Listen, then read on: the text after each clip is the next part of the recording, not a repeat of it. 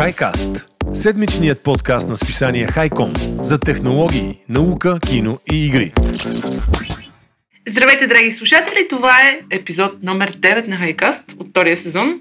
Седмичният подкаст на списание HiCom. С мен са Геро и Стоян. Добър вечер, момчета! Добър ден! Добър вечер, Хели!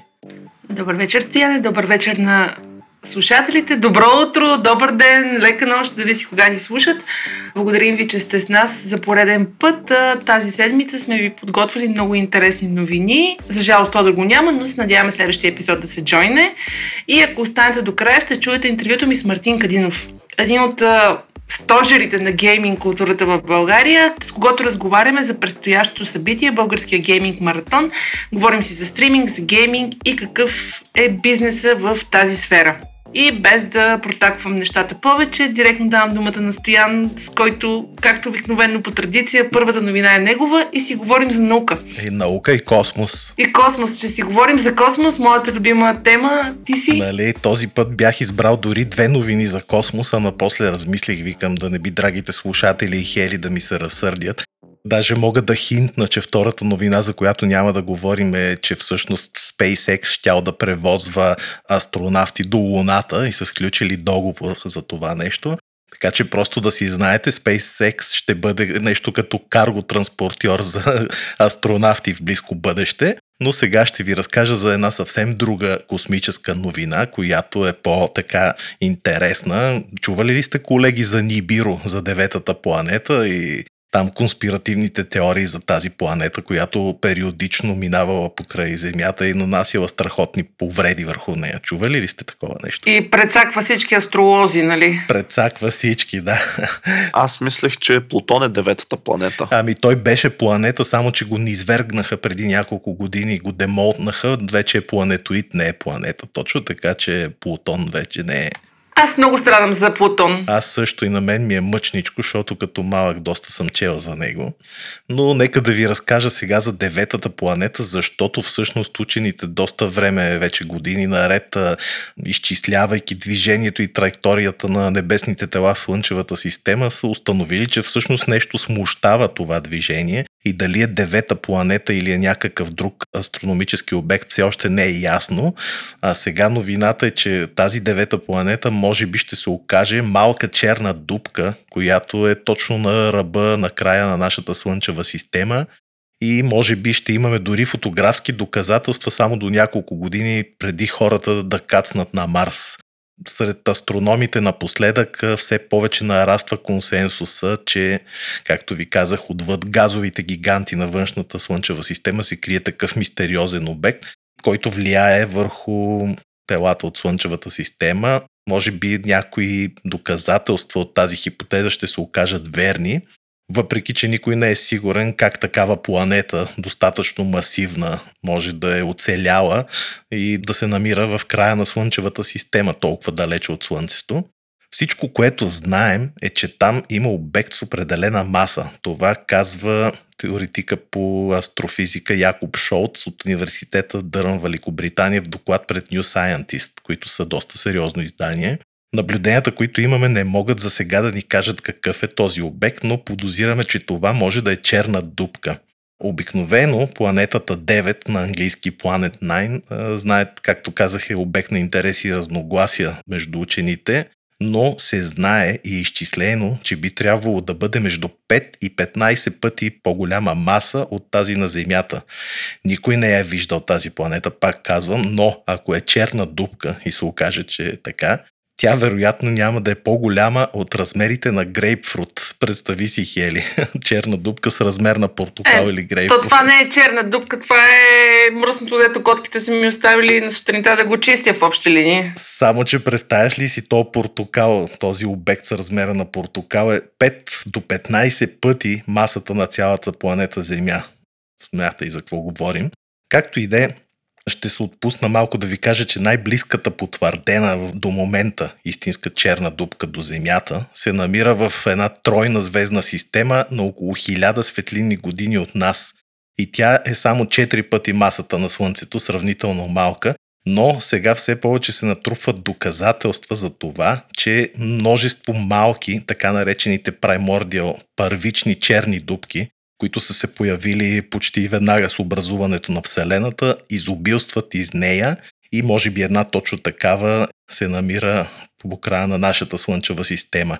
Ако тези черни дупки първични са в изобилие, те тогава могат да помогнат да се обяснат други такива объркващи мистерии от Вселената, като например тъмната материя, знаете, или пък как галактиките са останали цялостни в продължение на милиарди години и не са се разпаднали. Знаете, че галактиката са едни такива спираловидни или кръгови същества, които обаче не се разпадат. Кое всъщност ги държи и защо не са се разпаднали? Има и още хипотези, има още такива, как да ви кажа, предложения да се провери тази хипотеза, какво всъщност се намира на края на Слънчевата система. И дори един нашенец, т.е. не нашенец, ами руснак Слава Туришев, който работи в НАСА, именно в лабораторията за реактивни двигатели GPL, знаете я, иска да създадем флот от малки космически кораби, които да използват слънчеви платна, такива суперлеки материали от такава материя суперлека, която се задвижва от слънчевия вятър, в опита си да открие точно това гравитационно смущение в края на Слънчевата система, така че една армия от такива сонди на Туришев биха могли потенциално да направят едно такова пътуване до района на орбитата на Нептун приблизително 10 пъти по-бързо спрямо конвенционалните химически ракети и да стигна до там само за една година след изстрелване. Така че стискаме палци на този руснак и изобщо на учените, ще видим дали няма да се окаже, че наш съсед е черна дупка грейпфрут. Това звучи като анимационен филм. Да, ама страшничко, ти представяш. Съседът ми черни дупки грейпфрут. Да, абсолютно. За мен черните дупки винаги са били малко... Хем страшно, хем фантастично, нали? Да, фантастично, част от общата поп-култура на фантастични филми, книги и така нататък. И като си от такава подобна новина ме фърля в размисъл дали всъщност това, което сме гледали по филмите, е възможно да се случи. Благодаря ти, Стояне, за добре поднесената и интересна новина и давам думата на Геро. Геро, време да си поговорим за Международната космическа станция. Нашите любимци. Ура! От кога го чакам? Геро, какво става там? Всичко наред ли? Имат ли си чай хората? Вода, храна? Не мога да ти кажа честно казано, тъй като това отдавна го бяхме говорили. Тук всъщност става дума съвсем различно нещо и аз се радвам, че Стоян така спомена Русия, тъй като виден русофил аз, след като разкажа в моята новина за какво става дума, ще поискам мнение и от него. О, аз имам в изобилие. Ето, знам аз, затова съм я подготвил. Та, какво се случи? Всъщност, шефа на Роскосмос, Дмитрий Рогозин, сега не съм видял самото съобщение, така че не знам дали е умишлено или е изтекла информация, но в Телеграм реално е потвърдил, че Русия работи върху собствена космическа станция, като вече се строи първият и модул. Идеята е, може би, до 2025-та тя да бъде изстреляна в космоса. И сега въпросът е защо руснаците искат нещо такова? Защо, след като вече има една международна космическа станция, която си върши прекрасна работа, те така искат да се делят от нас? Първата причина всъщност е, поне според техните думи, че Международната космическа станция вече е много стара. Тоест, тя, ако не се лъжа, има 20 на години откакто е в орбита, така че това е една от причините. Друга от причините е всъщност, че през миналата година SpaceX изпълни една мисия за НАСА до Международната космическа станция и това не се хареса на Русия. А самият Владимир Путин всъщност се е изказвал, че самия факт, че Америка създадаха тази космическа сила, самият Space Force, означава, че те имат план не просто да едва ли не да изследват космоса, а да го завладяват. И може би тази космическа станция от руснаците е един такъв ответен отговор. Сега, тук е важно да спомня, че освен лаборатория, където се провеждат множество изследвания, експерименти, свързани с космоса, просто космическата станция, Международната космическа станция някак си може да бъде оприличена и като един дипломатически триумф, тъй като там имаме астронавти от Русия, от САЩ, от Канада, от Европа, от Япония. Тоест, едва ли не, това е един паметник, въпреки паметник може би не е най-точна дума, но ще я използвам, за да не търся синоним сега, на своеобразен край на студената война, въпреки че може би не е тайна на всички, че все пак си има разни такива различия, които и до днешен продължават. Но спирам до тук с обясненията и сега е момента да питам Стоян какво мисли, дали според него е възможно Русия да пусне космическа станция до 2025 и аз като представител на славянски народ дали да се готвя, евентуално да стана част от екипажа. Да, готви се. Тази новина не е съвсем нова. От отдавна се знае, че Международната космическа станция експирясва или по-точно скоро ще влезе в период, в който вече е по-сложно да се обслужва, отколкото просто да бъде изоставена. И за това руснаците, те са изчислили, не само са изчислили, ами техните модули на тази станция вече са с изтекал срок, така да се каже, на годност и те се опитват, знаете, да скърпят положението, запушват дупки. Така че съвсем резонно е руснаците да започнат да мислят и да почнат да строят нова станция. Искам само да спомена, че това не е нещо ново, защото самата Международна космическа станция в началото си води от там, че руснаците искат да направят нова собствена станция, която да замени Мир, която знаете, че я потопиха преди 15 на години. И правейки тази нова станция, те са преценили, че е по-добре да обединят усилията си с Америка и други държави и тогава се ражда Международната космическа станция. Така че сега почти съм убеден, че стига да не станат, да им се влушат доста отношенията. Знаете, че те се пъчат на различни фронтове Русия-Америка.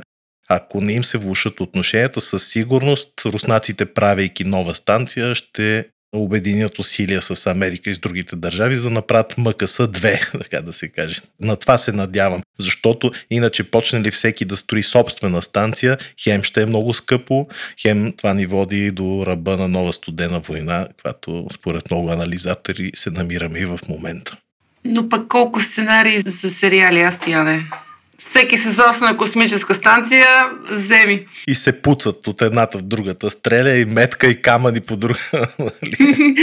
Да, абсолютно. Камъни, пръчки. Стояне, мен, Геро, ме ми направи впечатление, че вие всъщност не споменахте новината от миналата седмица, свързана с космоса, а именно, че човечеството осъществи първия полет на друга планета. Не знам дали го гледахте. А, с дрончето. Аз го гледах на живо и щях се разрева. Буквалната ми се смееха. Ами ама аз много се вълнувам от такива моменти, защото даже аз ви го пуснах в общия чат, ако си спомняш, защото Абсолютно. Го гледах на живо, да. Много емоционално, защото ти представяш ли си, това нещо с години е готвено, сега не съм сигурен колко точно, но хеликоптерчето и въобще цялата мисия поне 5-10 години сигурно. И това е вече апогея на твоята работа. И той е скрит в един единствен момент, един миг. Ако нещо се случи, то пада, разбива си и край. Но ето не се случи, той излетя на 3 метра, колко 17 секунди ли му беше полет, не си спомням. Вече беше кратък. Там някъде... Да, но много хора питат, а бе, що толкова кратко? Ма как, що толкова кратко? Защото първо, че там атмосферата е само 1% от земната, смятай колко е по-рядка и те не знаят точно как ще се движи, какво ще се случи. Така че по-малко, с малки стъпки, следващият поле ще е по-дълъг, после ще се движи и настрани, но като факт е адмирации от мен, много се радвам, че успяха да го направят, защото това наистина си е историческо постижение и браво, давайте напред само. Абсолютно, аз също гледах наживо как хеликоптерът на НАСА, който се казва Ingenuity, успешно се издигна и кацна на Марс и поне от моя гледна точка това е такъв революционен момент, по който човечеството изследва други планети. Да, ще може от птичо око да си обхожда, да гледа, да снима, да прави всякакви опити. Супер, много е яко, много интересно. Ти знаеш ли, че той казаха, че процесора, всъщност компютърната мощ на самото хеликоптер, че било доста по-голямо, отколкото да целия ровър. Това чули го като новина, беше много интересно. Това бях пропуснал, но разбрах, че трябва да преинсталират софтуера или да рестартират в началото. Те го направиха, да, защото не можа да излети заради проблем в ротора, преинсталираха и така, както иде, но браво, сори, че не го казахме, може би, защото е вече на 4-5 дни новината за това. Така, ама все пак се готи моменти, като си говорим за Международна космическа станция, за черни дупки, вярвам, че трябва да го споменем. И без да се бавим повече, преминаваме към другата ми любима част. Говорим си за най-интересното от света на технологиите. Пак ще дам думата на Стоян. Стояне, ти си явно специалист по космос и по електрически коли и тази седмица си ни подготвил всъщност за хибрид. кой е този хибрид и кога да го очакваме на българския пазар? Нито едното не мога да кажа. И даже да ти кажа честно, ти ме погаделичка, че съм специалист по космос. Нали? Не съм никакъв специалист по космос, още по-малко по автомобили. Приятелите ми знаят, че имам книжка от 20 години, ама почти не карам. Но пък за това такива новини, като тази, която сега ще ви кажа, мен ме вълнуват не само заради автомобилите, а и защото един гигант технологичен навлиза в този пазар, а става дума именно за Huawei. Знаете много добре кои са Huawei, компания, която никой не бива да подценява, дори американците. Преди няколко дни Huawei и Seres, която Seres е вмъкван производител на електрически превозни средства и компоненти, със седалище в Санта Клара, Калифорния, но всъщност е дъщерно дружество на китайската Chongqing Socon Industry Group, която проектира и произвежда електрически превозни средства. Така че Huawei и Seres представиха заедно хибридния автомобил Seres Huawei Smart Selection SF5. Какво ще рече? Хибриден, сигурно знаете. Хем има на бензин, хем обаче и на електричество може да се движи. Цената му ще бъде, естествено, в този тона на китайските активни икономически мерки и успехи, между 27 000 и 31 000 долара. Така че не е въобще скъп спрямо външния си вид и екстрите, които предлага. Този автомобил ще има максимална мощност от 405 кВт, максимален въртящ момент 820 нанометра, който разбира от коли, много добре знае за какво говорим. Ускорението му 0 до 100 км в час е 4,68 секунди, което не е рекордно, но пък не е и никак зле, ако трябва да сме честни. И в чисто електрически режим, т.е. само на батерии, Seres Huawei Smart Selection SF5 може да измине 180 км, което също не е рекордно, но пък имате и бензин. Когато комбинирате това с бензин, общия обхват на пробега надвишава вече 1000 км. По-интересното, заради което ви вадя тази новина, е, че този автомобил е оборудван с пълнофункционалната система за интелигентно свързване Huawei HiCar, не HiCom, ами HiCar, която интегрира дълбоко решението Huawei HiCar Smart Connection. Тоест, интересното е, че ето компанията вече не е само с телефони, с таблети и въобще компютри се занимава, вече навлиза и в автомобилния сектор. Потребителите на този автомобил естествено ще имат достъп до гласовия асистент на Huawei, с който могат да стартират дори с помощта на физически бутон или сензорен екран. Ще имат на него достъп до карти за навигация, AutoNavi Baidu, което знаете, това е китайската търсачка, специални услуги за музика, аудиокниги, приложенията Huawei Music. Значи, абсолютно този автомобил е предназначен естествено за азиатския пазар, защото ти, Хели, ме попита кога ще се появи, не знам, не пише в източника. Но я предполагам, че може би още тази година, защото и тази автомобилна компания всъщност има и други автомобили, не е само този. Така че това не е нещо съвсем ново, да речем, така да се е появило случайно. И това сътрудничество между Seres и Huawei води до там, че ще се използва все повече Harmony OS, знаете, това е операционната система на Huawei, които те първа ще я налагат. Мобилната платформа Kirin 990A, звуковата система на Huawei и така нататък. Последно само казвам, че автомобилът още е оборудван с 4 широко обхватни камери, 3 радара, ползващи вълни с милиметров обхват и 8 ултразвукови радара. Това естествено ще рече, че ще може да се ориентира, да вижда заобикалящи предмети и така нататък, да помага на не особено добрите шофьори, какъвто съм аз. Така че, Хели, ако я пуснат в България, може и да си помисля дали да си я купя. Мене големият ми въпрос дали ще има PlayStation на борда. Ами съмнявам се, след като все пак Huawei и Sony са някакви компетитори, някакви фирми. Да, съмнявам се да има, но може пък, защото не, ако си поръчаш като допълнителна екстра. Аз опитах да направя преход към следващата новина, но явно не ми се получи. Не успя. Не, Стояне, не си чел сценария. Изложих се. Аз се изложих повече от тебе, затова директно давам думата на Геро, който ще говори за любимата ми платформа PlayStation 5, която явно чупи рекорди по продажби. И мивки. Не знам. Ако ти си ядоса гаджет и удари в мивката, не знам кое ще оцелее, PlayStation или мивката, но по-скоро съм за мивката. Мивката със сигурност. но всъщност тук аз съм подготвил две новини, тъй като те и двете са кратки и няма какво много да се каже по тях, но пък и двете са по една и съща тема, а именно PlayStation. Та първата ще говорим за най-новата генерация PlayStation 5 конзолите, които, както знаем, има страшен недостиг на тях и е почти невъзможно да ги откриеш, въпреки че аз наскоро, така, без да правя реклама, чух, че и в България в един определен магазин ги е имало, но буквално са свършли за часове. Просто хората от някъде са разбрали, нали, една малка част от хората са разбрали, че ще има стока и са изчакали, просто за часове отново е свършила наличната бройка. Но какво всъщност се оказва, каква е истината, може би очаквана за много хора, PlayStation, въпреки че има недостиг, все пак успява да чупи всякакви рекорди по продаваемост. И говоря както за продадени бройки, така и за приходи. Тоест не само в едната категория. Забележете, това е само конзола на 5 месеца. Те излязаха заедно с новата генерация конзоли от Xbox през миналия ноември и дори още тогава, през първият си месец, те продадаха, говоря за PlayStation 5, 3,4 милиона бройки. Това е само за един месец. Всяка от тях е по $500 или 400, ако е Digital Edition, сами може да сметнете за какви приходи говорим. Та... За сега няма конкретни данни колко са продадените, или поне аз не открих, тъй като новината идва от Мат Пискатела, надявам се, че правилно го казах, който представя NPD Group в Twitter, новината е Tweet, които, нали, правят такива проучвания пазарни.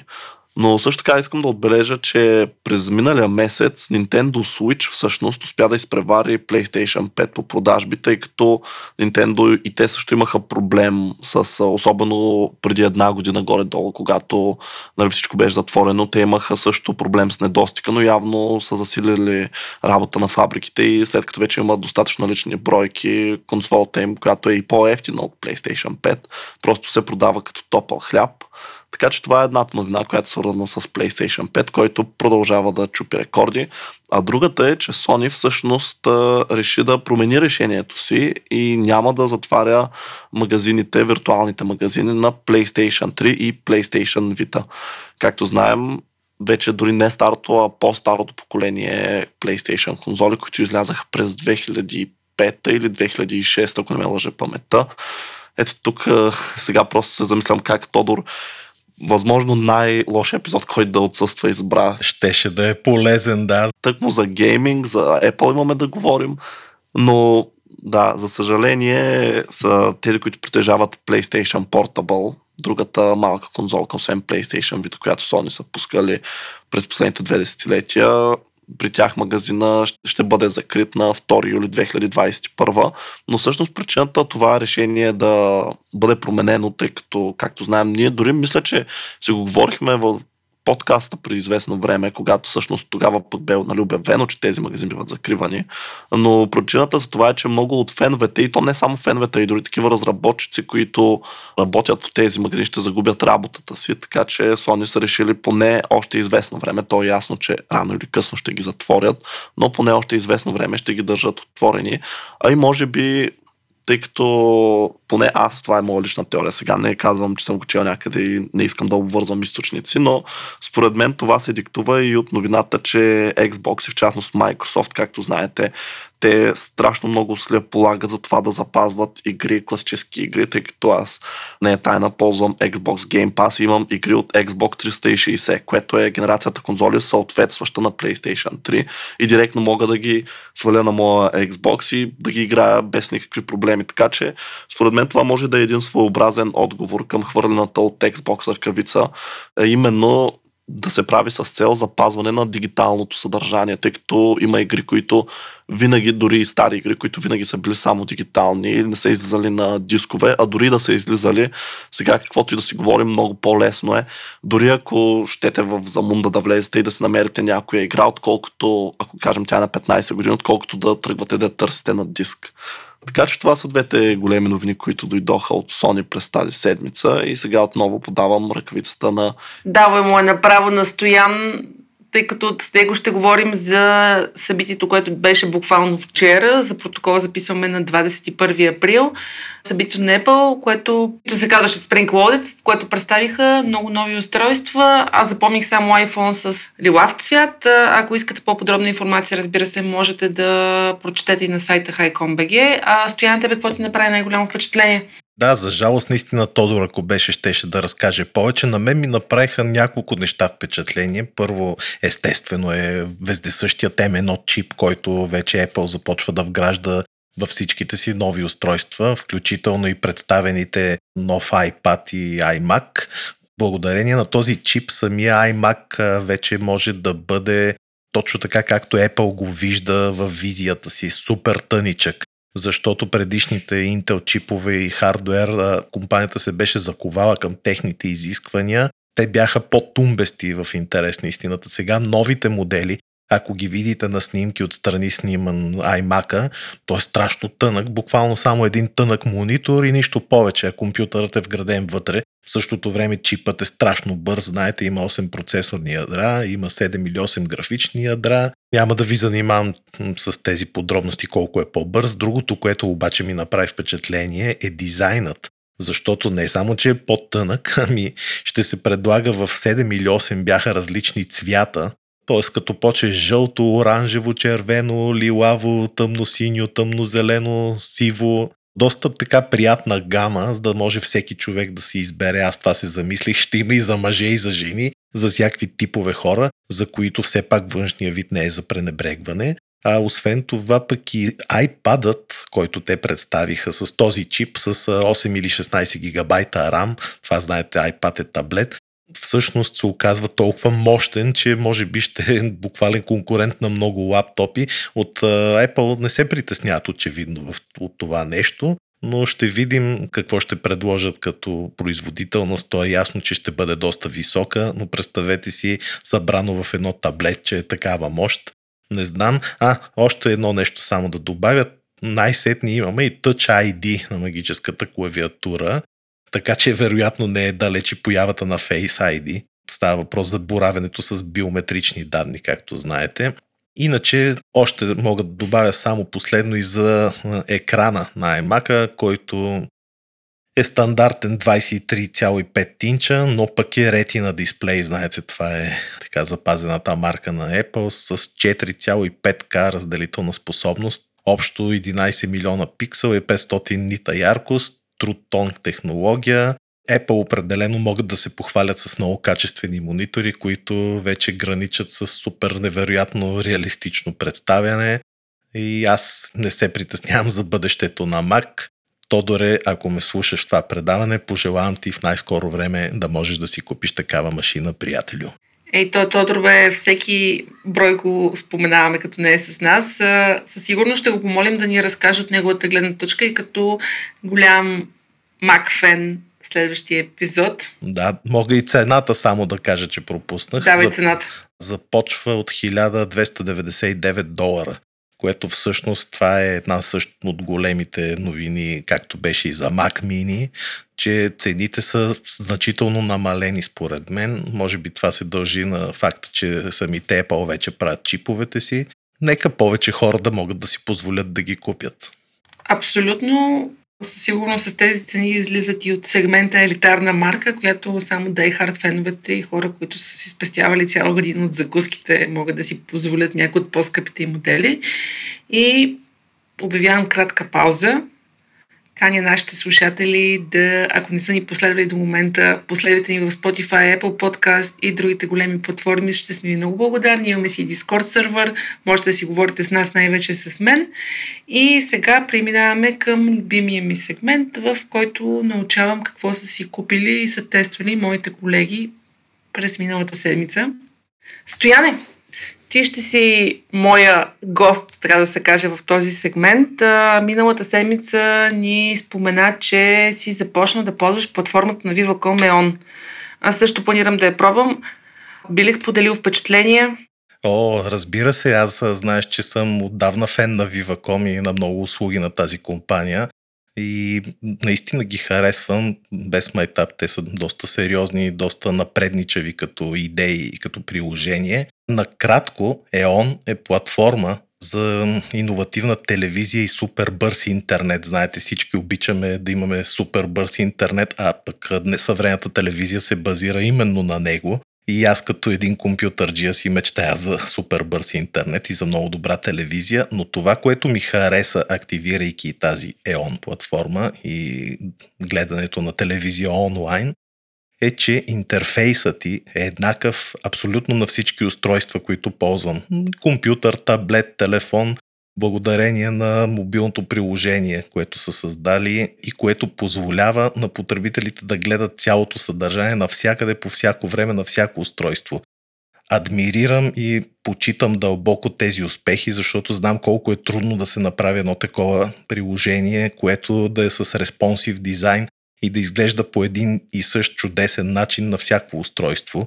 Знаете, големи компании като HBO, Netflix, те какви приложения имат. В случая това приложение е направено толкова културно и толкова хубаво, че мога само да кажа браво, работи перфектно, работи супер бързо, можете да гледате телевизията си, естествено в реално време, стига да сте се абонирали на всяко устройство. Хубавото е, че всеки пакет EON се предлага, освен, както казах вече, с възможност да гледате през интернет и на компютър, телефон, таблет, също се предлага с приемник с операционна система Android TV, така че дори да нямате телевизор, който да има достъп до интернет, така наречения смарт телевизор, дори да нямате, то с този приемник, с тази операционна система Android TV ще можете не само да гледате телевизията, която предлага тази услуга, но и да имате достъп и до всякакви приложения като YouTube и всичко, което познавате от Android света. Ако пък имате вече смарт телевизор, дори няма да ви трябва и приемник. Защо?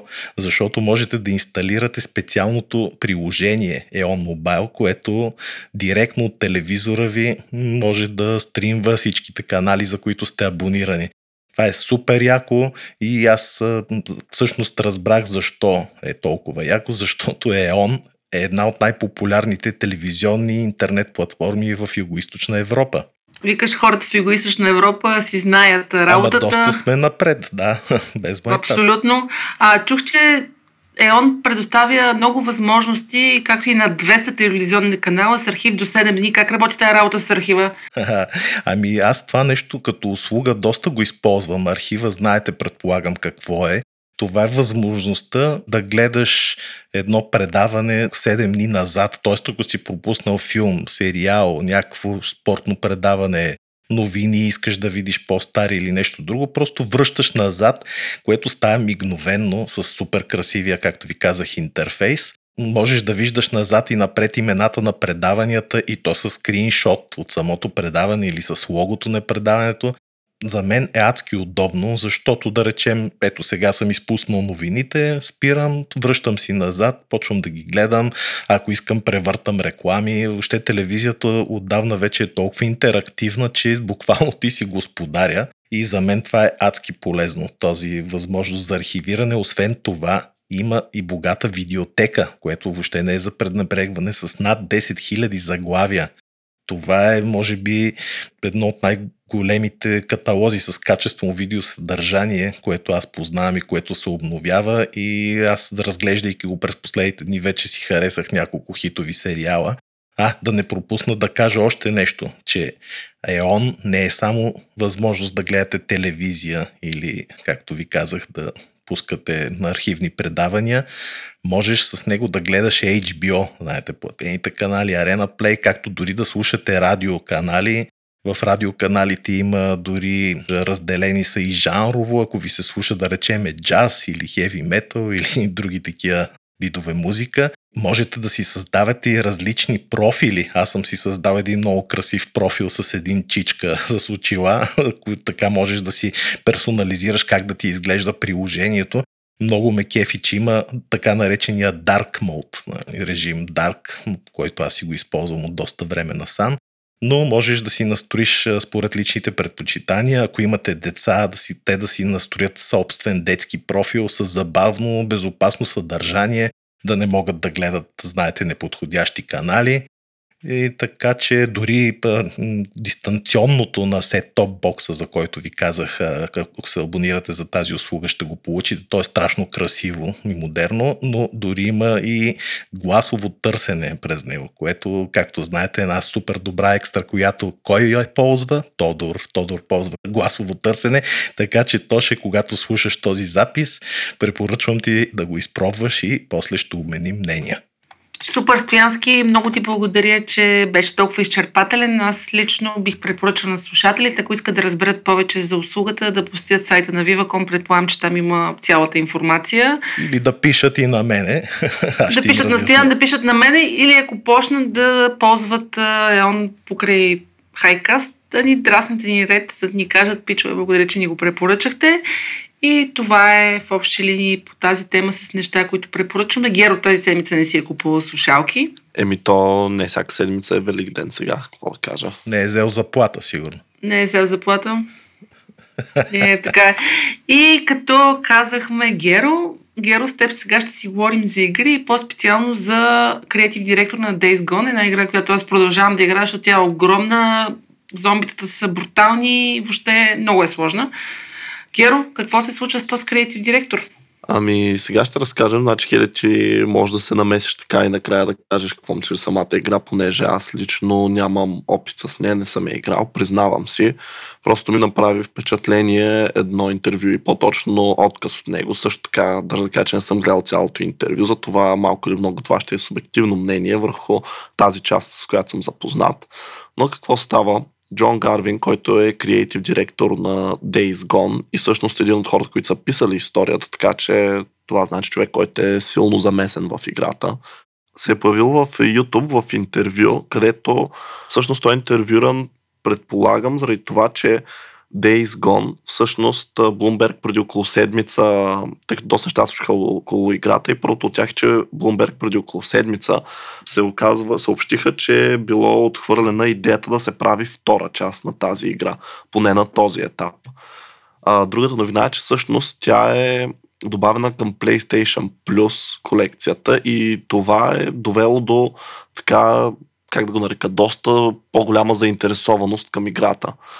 Сега аз не знам колко е, Хелен, тук може би ти може да ми кажеш колко е редовната цена на играта, но предполагам, ако е AAA заглавие, стандартно те са по 60 евро.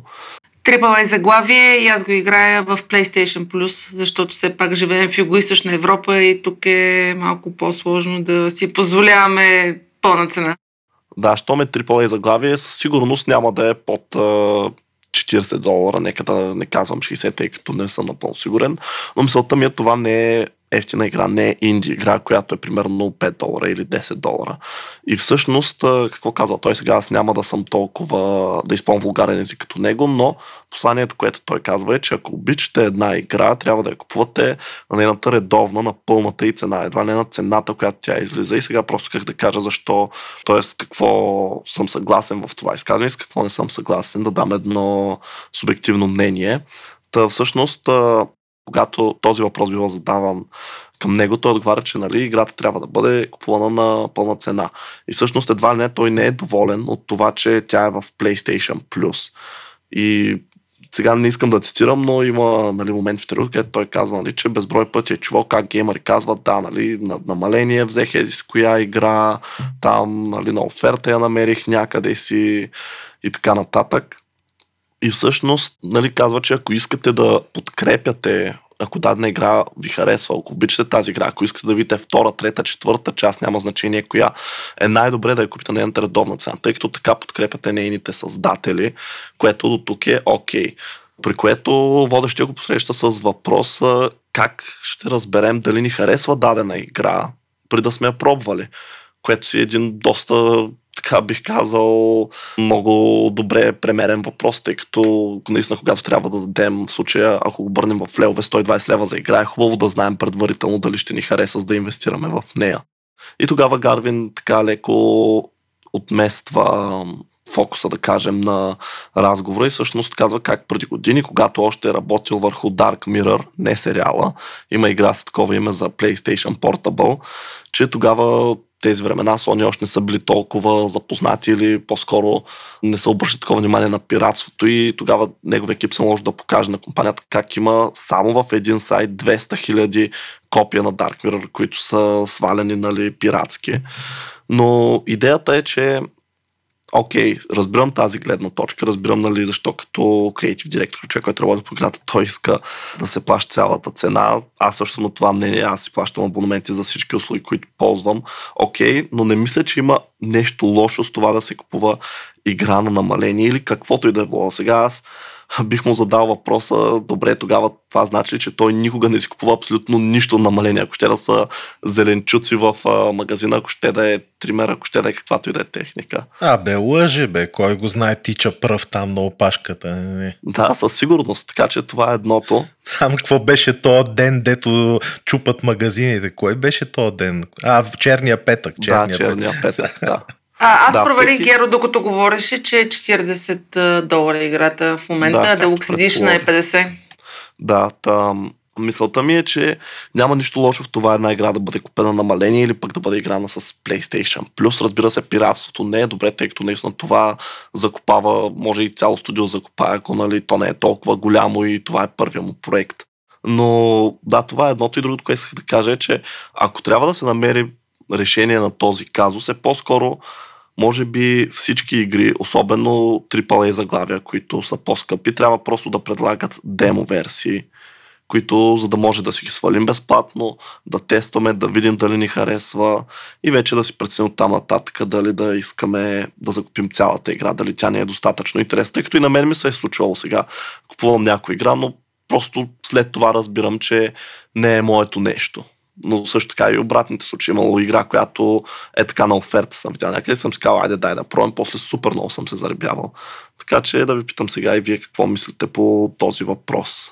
Геро, ако ми погледнеш библиотеката, всъщност ще видиш страшно много игри, които съм си ги купила и не ги играя, просто защото не ми харесват. Например, един от най-ярките ми спомени, една от играта, която много ме яд, е на Хидео Коджима, Death Stranding. След всичкия този хайп, тая игра, нали, колко ще е велика, аз я купих без да чакам намаление, без да чакам нищо. Играла съм 2-3 часа на тази игра, дадох супер много пари, така че абсолютно подкрепям AAA заглавията и въобще игрите да имат някакви демо версии, които да можеш да пробваш, да виждаш дали тази игра е за теб или не е за тебе.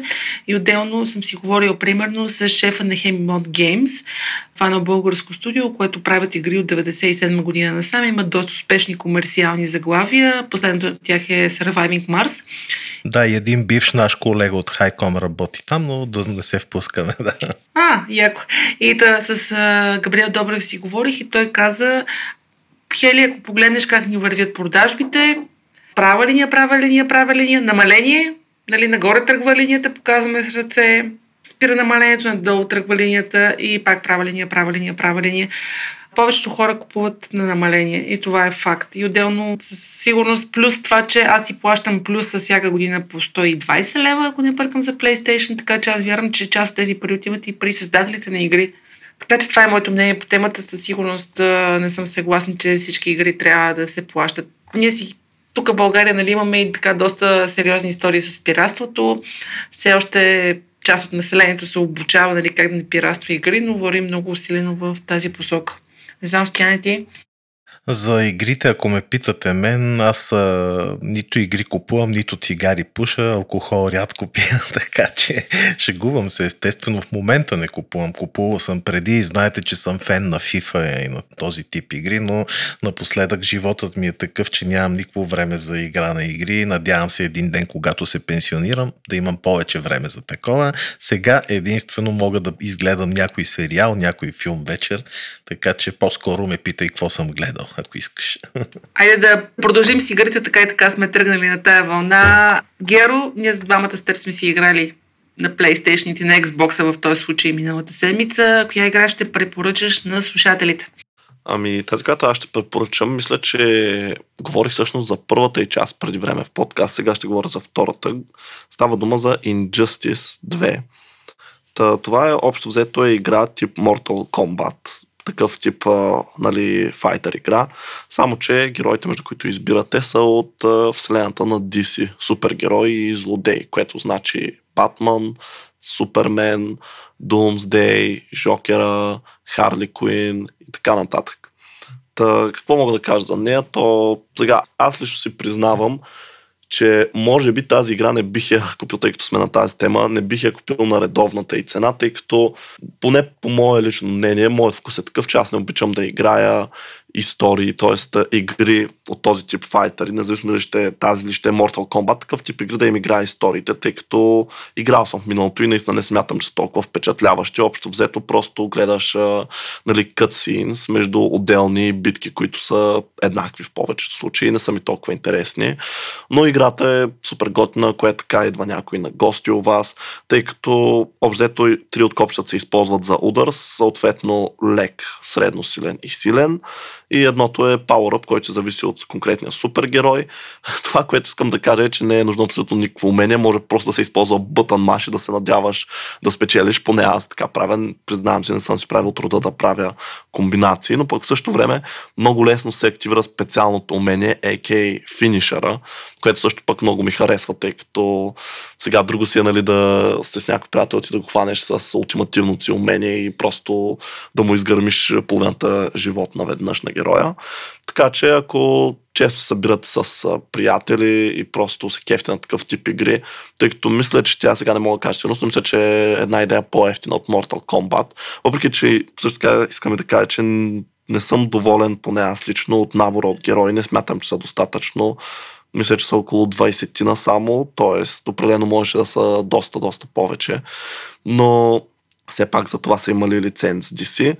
Да си продължа мисълта, ако събирате с приятели, обичате такива игри тип Mortal Kombat и особено пък ако имате възможност да я вземете, дали ще е с Xbox Game Pass или с PlayStation Plus или на намаление в Steam, давайте смело, но ако, нали, сте човек като Тодор, който отново се налага да споменем, въпреки че го няма този епизод, който знам, че залага повече на историята и обича да си играе игрите, за да види какво се случва в тях. Въпреки че не съм играл историята, може да греша, може да е зле, но по-скоро бих казал пропуснете това, тъй като не смятам, че тези игри могат да предложат кой знае каква е история.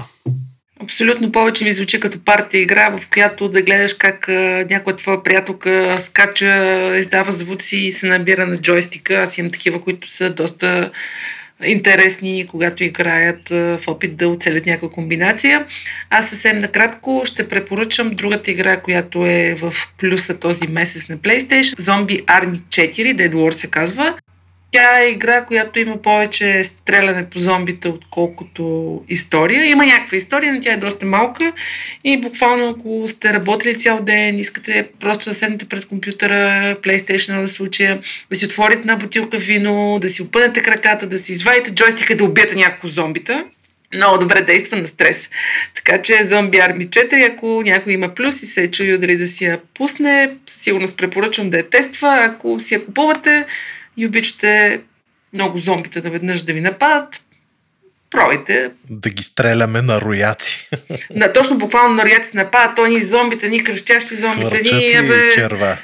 Хвърче, всичко хвърче. Смисъл, мен отварям си винтото, пускам си Zombie Army 4 и ми е добре. И вместо да имаш кукличка в мазето, ти пуцаш по екрана. Доста добре. Абсолютно. Така, доста добре си. Иначе продължавам с играта Days Gone. Там също с зомбита, но играта става все по-сложна. Доста добра история обаче. Много красиви гледки. Просто игрите напоследък са вау, човек.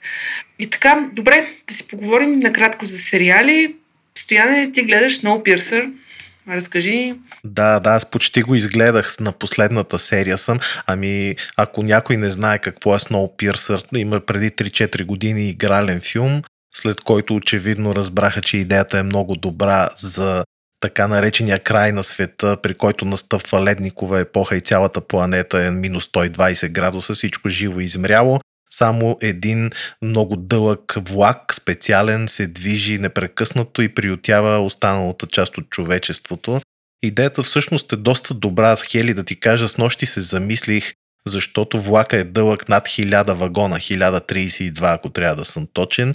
Се замислих дали е възможно това нещо изобщо и хванах да чета и се оказа, че световният рекорд, реален от нашия реалния свят, за най-дълга композиция в Австралия от 670 вагона, нещо такова.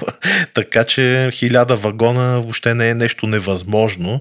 и е доста внушително, доста интересно. Ти пропусна да кажеш, извиня, че се прекъсвам, че гледаш втория сезон. Че гледам втория, не, май го казах, но точно щях да кажа, че всъщност първия сезон никак не беше лош, а втория направо ме размазва. Много по-добър и от първия. Може би причината за това е, че основна роля вече във втория сезон се пада и на великия Шон Бин, един актьор, който аз много харесвам.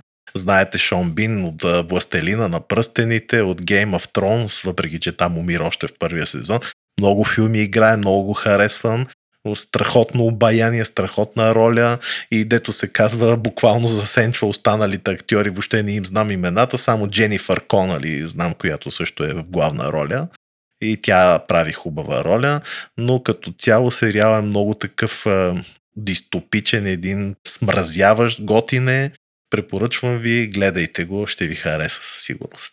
Аз съм пък на абсолютно различно мнение от теб, като голям фен на филма. Ние преди сме си говорили за Сноупирсър. Не, едва ми изгледах първия или втория епизод от втория сезон. Не мога, човек. Много то едни семейни истории, едни дъщери, майки, едно ядене на... Чакай да не спойвам на мишки. Няма да спойвам. Не е моето. Значи си гледала повече от втора серия. Мъча се, защото наистина харесвам идеята, но... Твърде много ми идва цялото нещо. Може, ето виж, това е явно нагласа, Хели. Аз пък първия сезон почти да си спомням вече за какво се разказваше. То по-ми хареса, но нагласа, факт, права си, може би. Геро, ти гледа ли? Не съм гледал. Излезе ми в Netflix като recommendation още първия сезон. Сега аз разбирам, че има втори явно. След като не проявих интерес към първия, Netflix реши да не ми потай втория.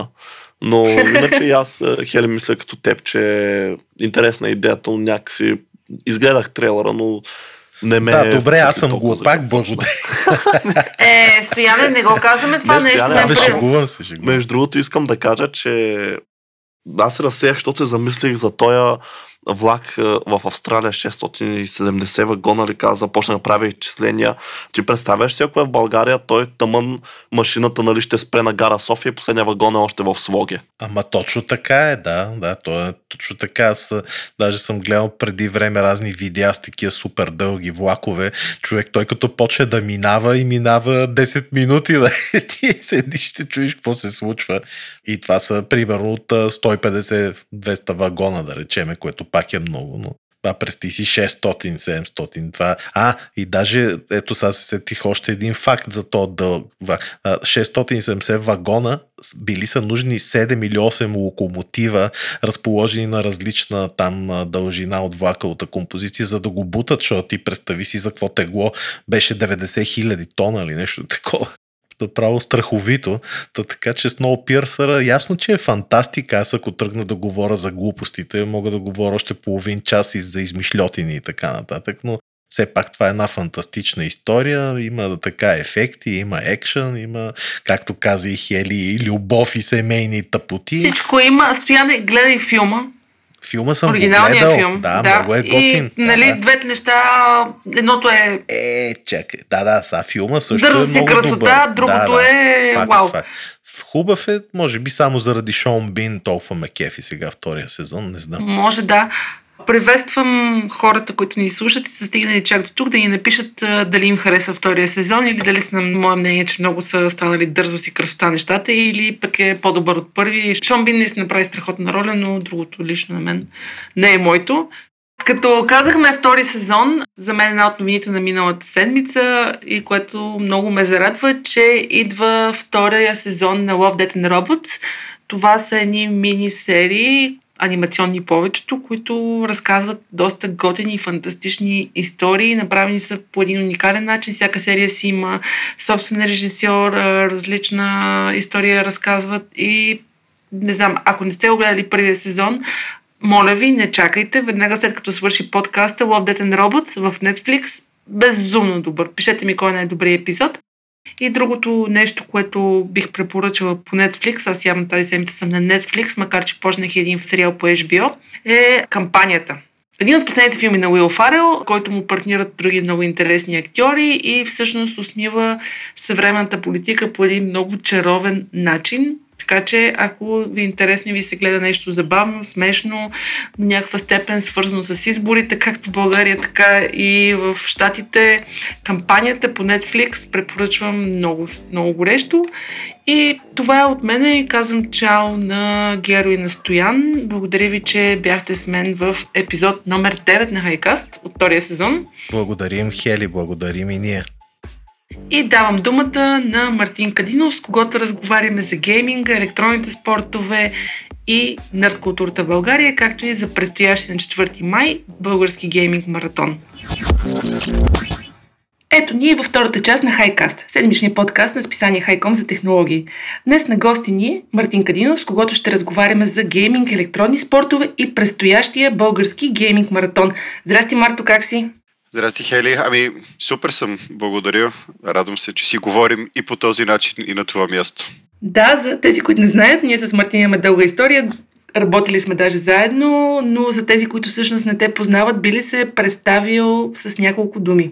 Да, Мартин си казвам, на 38 години. Голяма част от живота ми е минала под една или друга форма с видеоигрите и с гейминг културата и с електронните спортове, от страстен, така състезателен играч на StarCraft и Warcraft 3 в края на 90-те към организатор, предприемач, различни роли в голяма международна компания и SEO лидер в сферата на електронните спортове, по-настоящем с малка бутикова компания с фокус гейминг и електронни спортове и маркетинг. Развиваме различни проекти в България и в Югоизточна Европа. Супер, малко по-късно ще поговорим за тази компания, а сега нека да поговорим за предстоящия българският гейминг маратон.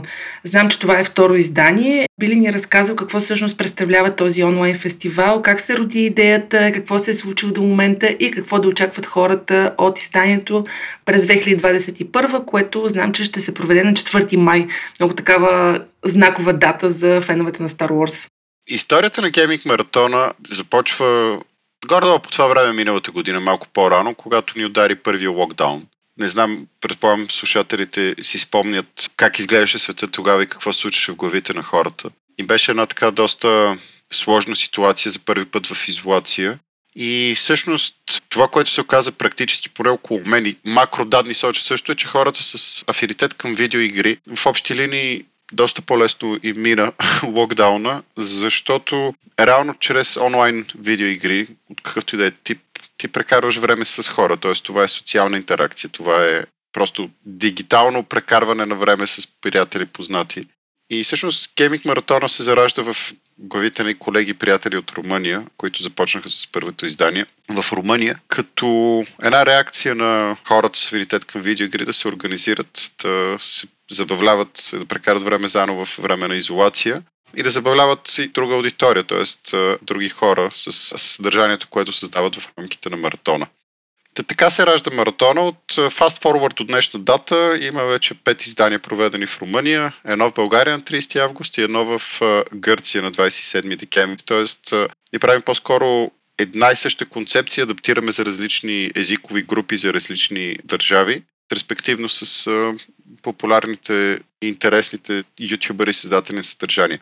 Мисля, че пропуснах така да кажа моята трактовка на какво е гейминг маратона. Това, което най-много ми допада и ми е най-близко като обяснение, е, че това звучи малко в стила на Божинката, но е като музикален фестивал, само че не е с музика, е с видеоигри и не е на живо, а е онлайн. Но имаме артисти, нашите артисти са ютубери, стримери, създатели на съдържание, които създават своето съдържание под една шапка, в една рамка, която е гейминг маратона, и това достига до публиката, която бива съществуваща и нова на този фестивал. Така че имаме много наброй автори на съдържание, стримери, ютубери, контент креатори, инфлуенсъри, нали, всички тези думи, които могат да ги опишат, които в рамките на един ден, нали, за първото издание на 2021 година е May the 4th, 4 май, когато ще се проведе първото за 2021 издание на маратона, където ще видим доста различни игри, колаборации, стримове и всякакъв. Тоест, ако човек има афинитет към гейминг, едва ли ще остане така разочарован от програмата на маратона, а ако човек няма афинитет към видеоигри, се стараем да го направим така, че той да е достъпен и разбираем и в идеалния случай интересен и за хора, които за първи път биха се срещнали с видеоигрите. Би ли споделил някои от имената, които ще се включат като участници през тази годишното издание? Разбира се, имаме до момента близо 40 потвърдили участници, сред които имаме така доста пъстра палитра. Примерно един от участниците е Китодар Тодоров, актьора, който от повече от година вече има своя стрим Кито Гейминг. От друга страна имаме примерно Васил Калинчев или Shadow Hex, който е един от най-популярните ютубери в България и най-популярните стримери, който събира хиляди хора в стримовете си почти всеки ден. Имаме няколко двойки на приятелски начала, семейни и с деца, които ще се включат със своето съдържание. Някои с общ стрим, други с индивидуален. Имаме Павел Колев и Ицака, Готика, Турбосап, Преслав, вашия колега в HiCom, който така често стримва, и Афорина. Така че има доста хора с различен бекграунд, различен афинитет към игри, различна възраст и респективно и различно съдържание, което създават. Добре, представи си, че аз не знам какво е гейминг маратона. Как всъщност мога и къде да го гледам? Трябва ли на един канал или трябва да ходя от каналите на стримър и ютубър? Как точно е структурирано цялото нещо? Направим един гид за начинаещи. Благодаря за въпроса. Това е всъщност въпрос, който ежедневно ни занимава, как да оптимизираме изживяването, джърнито и експириенса на публиката.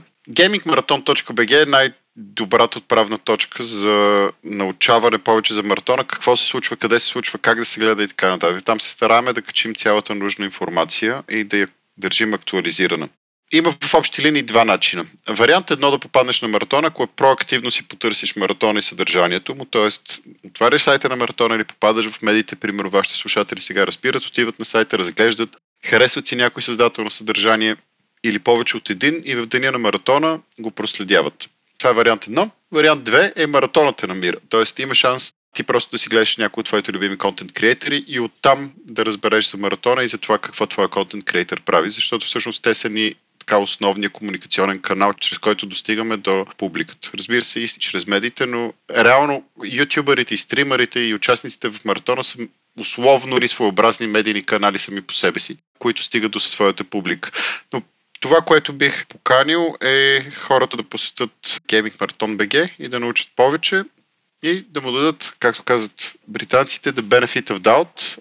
Ако не са гледали гейминг стримове до момента или пък са гледали, но може би не са направили много силно позитивно впечатление, да пробват на 4 май с програмата на маратона.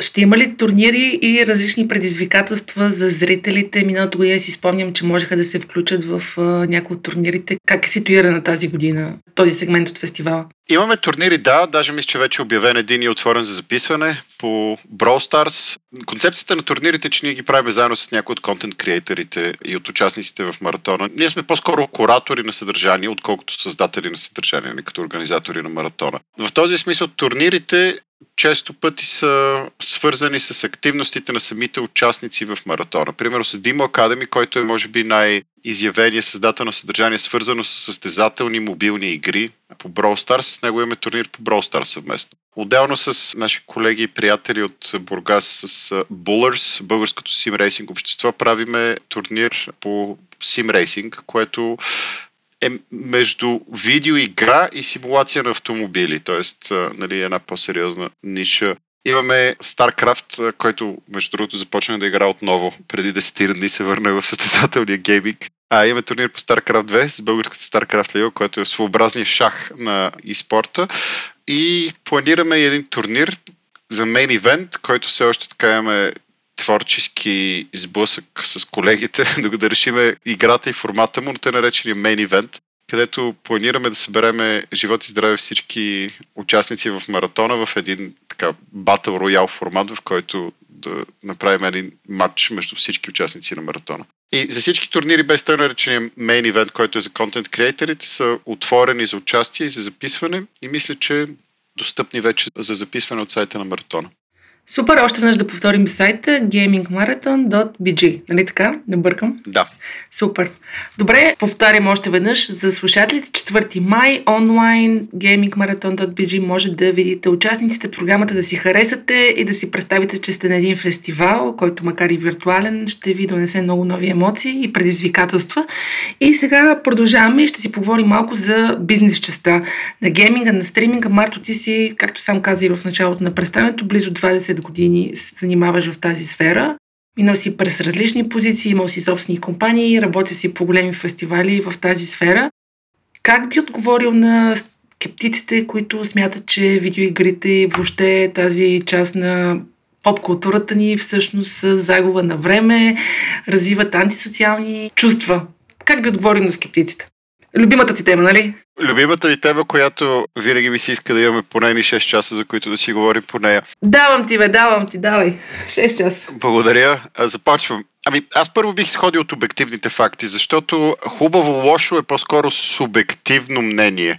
За някои хора едно е хубаво, друго не е хубаво, за третия е лошо и така нататък. Но бих подходил от обективните факти, за които човешкото мнение няма сила върху тях. И обективните факти са, че преди 40 години почти никой не играе видеоигри, защото няма на какво да се играят. А към днешна дата видеоигрите са, доколкото знам, най-популярната leisure time или активност в свободното време, т.е. в тъй наречената икономика на свободно време, видеоигрите са най-популярното занимание в световен мащаб.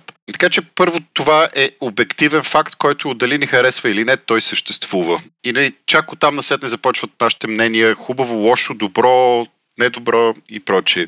Това от една страна. От друга страна е една от най-богатите индустрии в света и особено в контекста на COVID е индустрия, която дръпна допълнително. Така че е един от най-големите бизнеси в света. И трети феномен, който наблюдаваме от гледна точка на форма на ентертеймент и на медийно съдържание, е, че ако преди 10 години хората си играеха игри, но не гледаха игри или гледаха наживо на турнири или на гости на приятел, докато той играе на PlayStation, гледаш и ти или нещо този сорт, към днешна дата за все по-голяма част от поколението от късните милениали, т.е. хора, да кажем, около 30 няколко години надолу, все по-голям процент от тази група хора избира за своя форма на забавление видеоигри. Не само като игране, ами и като медиен продукт. Дали ще да гледат свой любим турнир, дали ще да гледат свой любим стример, дали ще да гледат свой любим ютубър. Просто формата на съдържание, това, което ги вълнува, са видеоигри. И това са обективни факти. Пак казвам, дали ни харесва или не е друга тема. Порежим 6 часа започнах да си разказвам. Това е отправната точка. Оттам всяко нещо може да бъде неутрално, полезно или вредно, ако го разглеждаме като инструмент. С един нож можеш да нарежеш хляб, можеш да се порежеш, ако не искаш, и можеш да убиеш човек. Защото това е инструмент, който е в ръцете на хората. По същия начин е и шоколада. Можеш да го ядеш за удоволствие, можеш да стигнеш и до здравословни проблеми, ако прекаляваш. И всяко едно нещо в общи линии. Така и видеоигрите. Със сигурност видеоигрите имат характеристики, дори някои от видеоигрите целенасочено са направени така да предизвикват по-голямо желание хората да се връщат и да продължават да играят, защото за голяма част от игрите по същия начин тече и монетизацията. Абсолютно същата логика, каквато и в social media платформите. Там основната цел на създателите на платформите е те да ги дизайнат по начин такъв, че потребителя да прекарва максимално време върху платформата. Защото колкото повече време прекарва в Facebook, толкова по-голям приход от реклама Facebook може да генерира от теб като потребител. В този смисъл това го има имплицитно заложено в дизайна на най-малка част от игрите. Така че преди всичко игрите са инструмент, който може да използваме за различни неща. Тези неща могат да бъдат забавление, може да бъде прекалено употреба, може да бъде до някаква форма на ескейпизъм в този дигитален свят. Примерно World of Warcraft често бива асоцииран с това. Но преди всичко лично за мен игрите са инструмент за забавление, а и много често пъти за придобиване на знания, умения и информация. Това е моята трактовка преди всичко за видеоигрите. И разбира се, на първо и най-важно място, читайки обективния факт, че хората, очевидно ние като човешката цивилизация, имаме предиспозиция, желание и щах да играем видеоигри. Абсолютно подкрепям последното, което каза. Добре, как тогава се прави бизнес от видеоигрите? Наскоро преди 1 година сформира собствена агенция с фокус видеоигрите, нърд културата. Как цялото нещо се превръща реално в бизнес? Има ли интерес от компании, от какъв тип компании търсят да работят с вас? Какво реално им предлагате чрез инструмента на видеоигрите? Благодаря за въпроса. Видеоигрите имат много аспекти на бизнеса. Нали? Ако погледнем разработката на видеоигри само по себе си, нали, това е един от основните бизнеси, защото в крайна сметка някой трябва да прави и поддържа игрите, които играем. Но ние не сме позиционирани толкова там. Ние сме позиционирани в engagement частта с видеоигрите, т.е. нещата, които хората правят с видеоигри. Дали правят турнири, дали правят стримове, дали правят видеосъдържания, дали правят различни активности и начинания. Там сме ние. И в TDB Play, компанията, която се основах и съм в ролята на управляващ партньор, това, което ние знаем и можем, това, което знаем вселената на видеоигрите. Тоест, израснали сме в нея, продължаваме да живеем в нея и следим и на къде отива. И в този смисъл този ноу-хау, който ние имаме, е полезен за различни бизнес стейкхолдери. Да кажем, има един бранд, който смята, че неговата целева аудитория е предимно хора с афинитет към видеоигри. Логично е да иска да използва темата видеоигри, за да стигне до тази публика. Дали го прави чрез колаборации с различни стримери и инфлуенсъри, дали прави чрез организацията на турнир, примерно, който е интересен за тази публика. В по-макро смисъл, когато една публика има афинитет към една тема, то често пъти има и организации, дали ще са търговски марки, брандове, дали ще са предприемачи, дали ще са бъдещи работодатели, имат интерес да се свържат с тази демография, с тази публика, която има интерес към това дадено нещо. И в този смисъл ние сме по средата между публиката и бизнесите, тъй като знаеме до голяма степен какво би искала публиката, какъв тип съдържание би било интересно, полезно за нея. От друга страна, разбираме компаниите, какви са техните цели, начин на мислене и се опитваме да помогнем на двете да извлекат максимални дивиденти от другите, най-грубо казано. Супер, аз мисля, че ще продължиш 6 часа да говориш и така те оставих. Добре, Марти, ние наближаваме и към края на нашето време. На 6 часа и на интервюто за подкаста, преди да ми се обадят от апаратната, както често се шегуваме с колегите. Нещо за финал? Може би нещо, което сме пропуснали? Аз предполагам, че голяма част от слушателите на Highcast имат афинитет към видеоигри, но просто една покана за... Ако ви се стори интересно гейминг мартона, give it a try, както се казва, посетете ни и ако имате мнение, въпроси, на разположение сами, на разположение сме, ще се радваме да проведем диалог. Аз ти желая успех със събитието, както и на целия екип. Това е Highcast, епизод 9. Ако ни харесвате, последвайте ни в SoundCloud, в Spotify, в Apple Podcast, Google Podcast и другите платформи. Пишете ни в Discord, препоръчате ни на приятели и ни пишете. Всяка обратна връзка е супер добра за нас. Благодаря ви, че слушахте и до скоро. Highcast. Седмичният подкаст на списание HiCom за технологии, наука, кино и игри.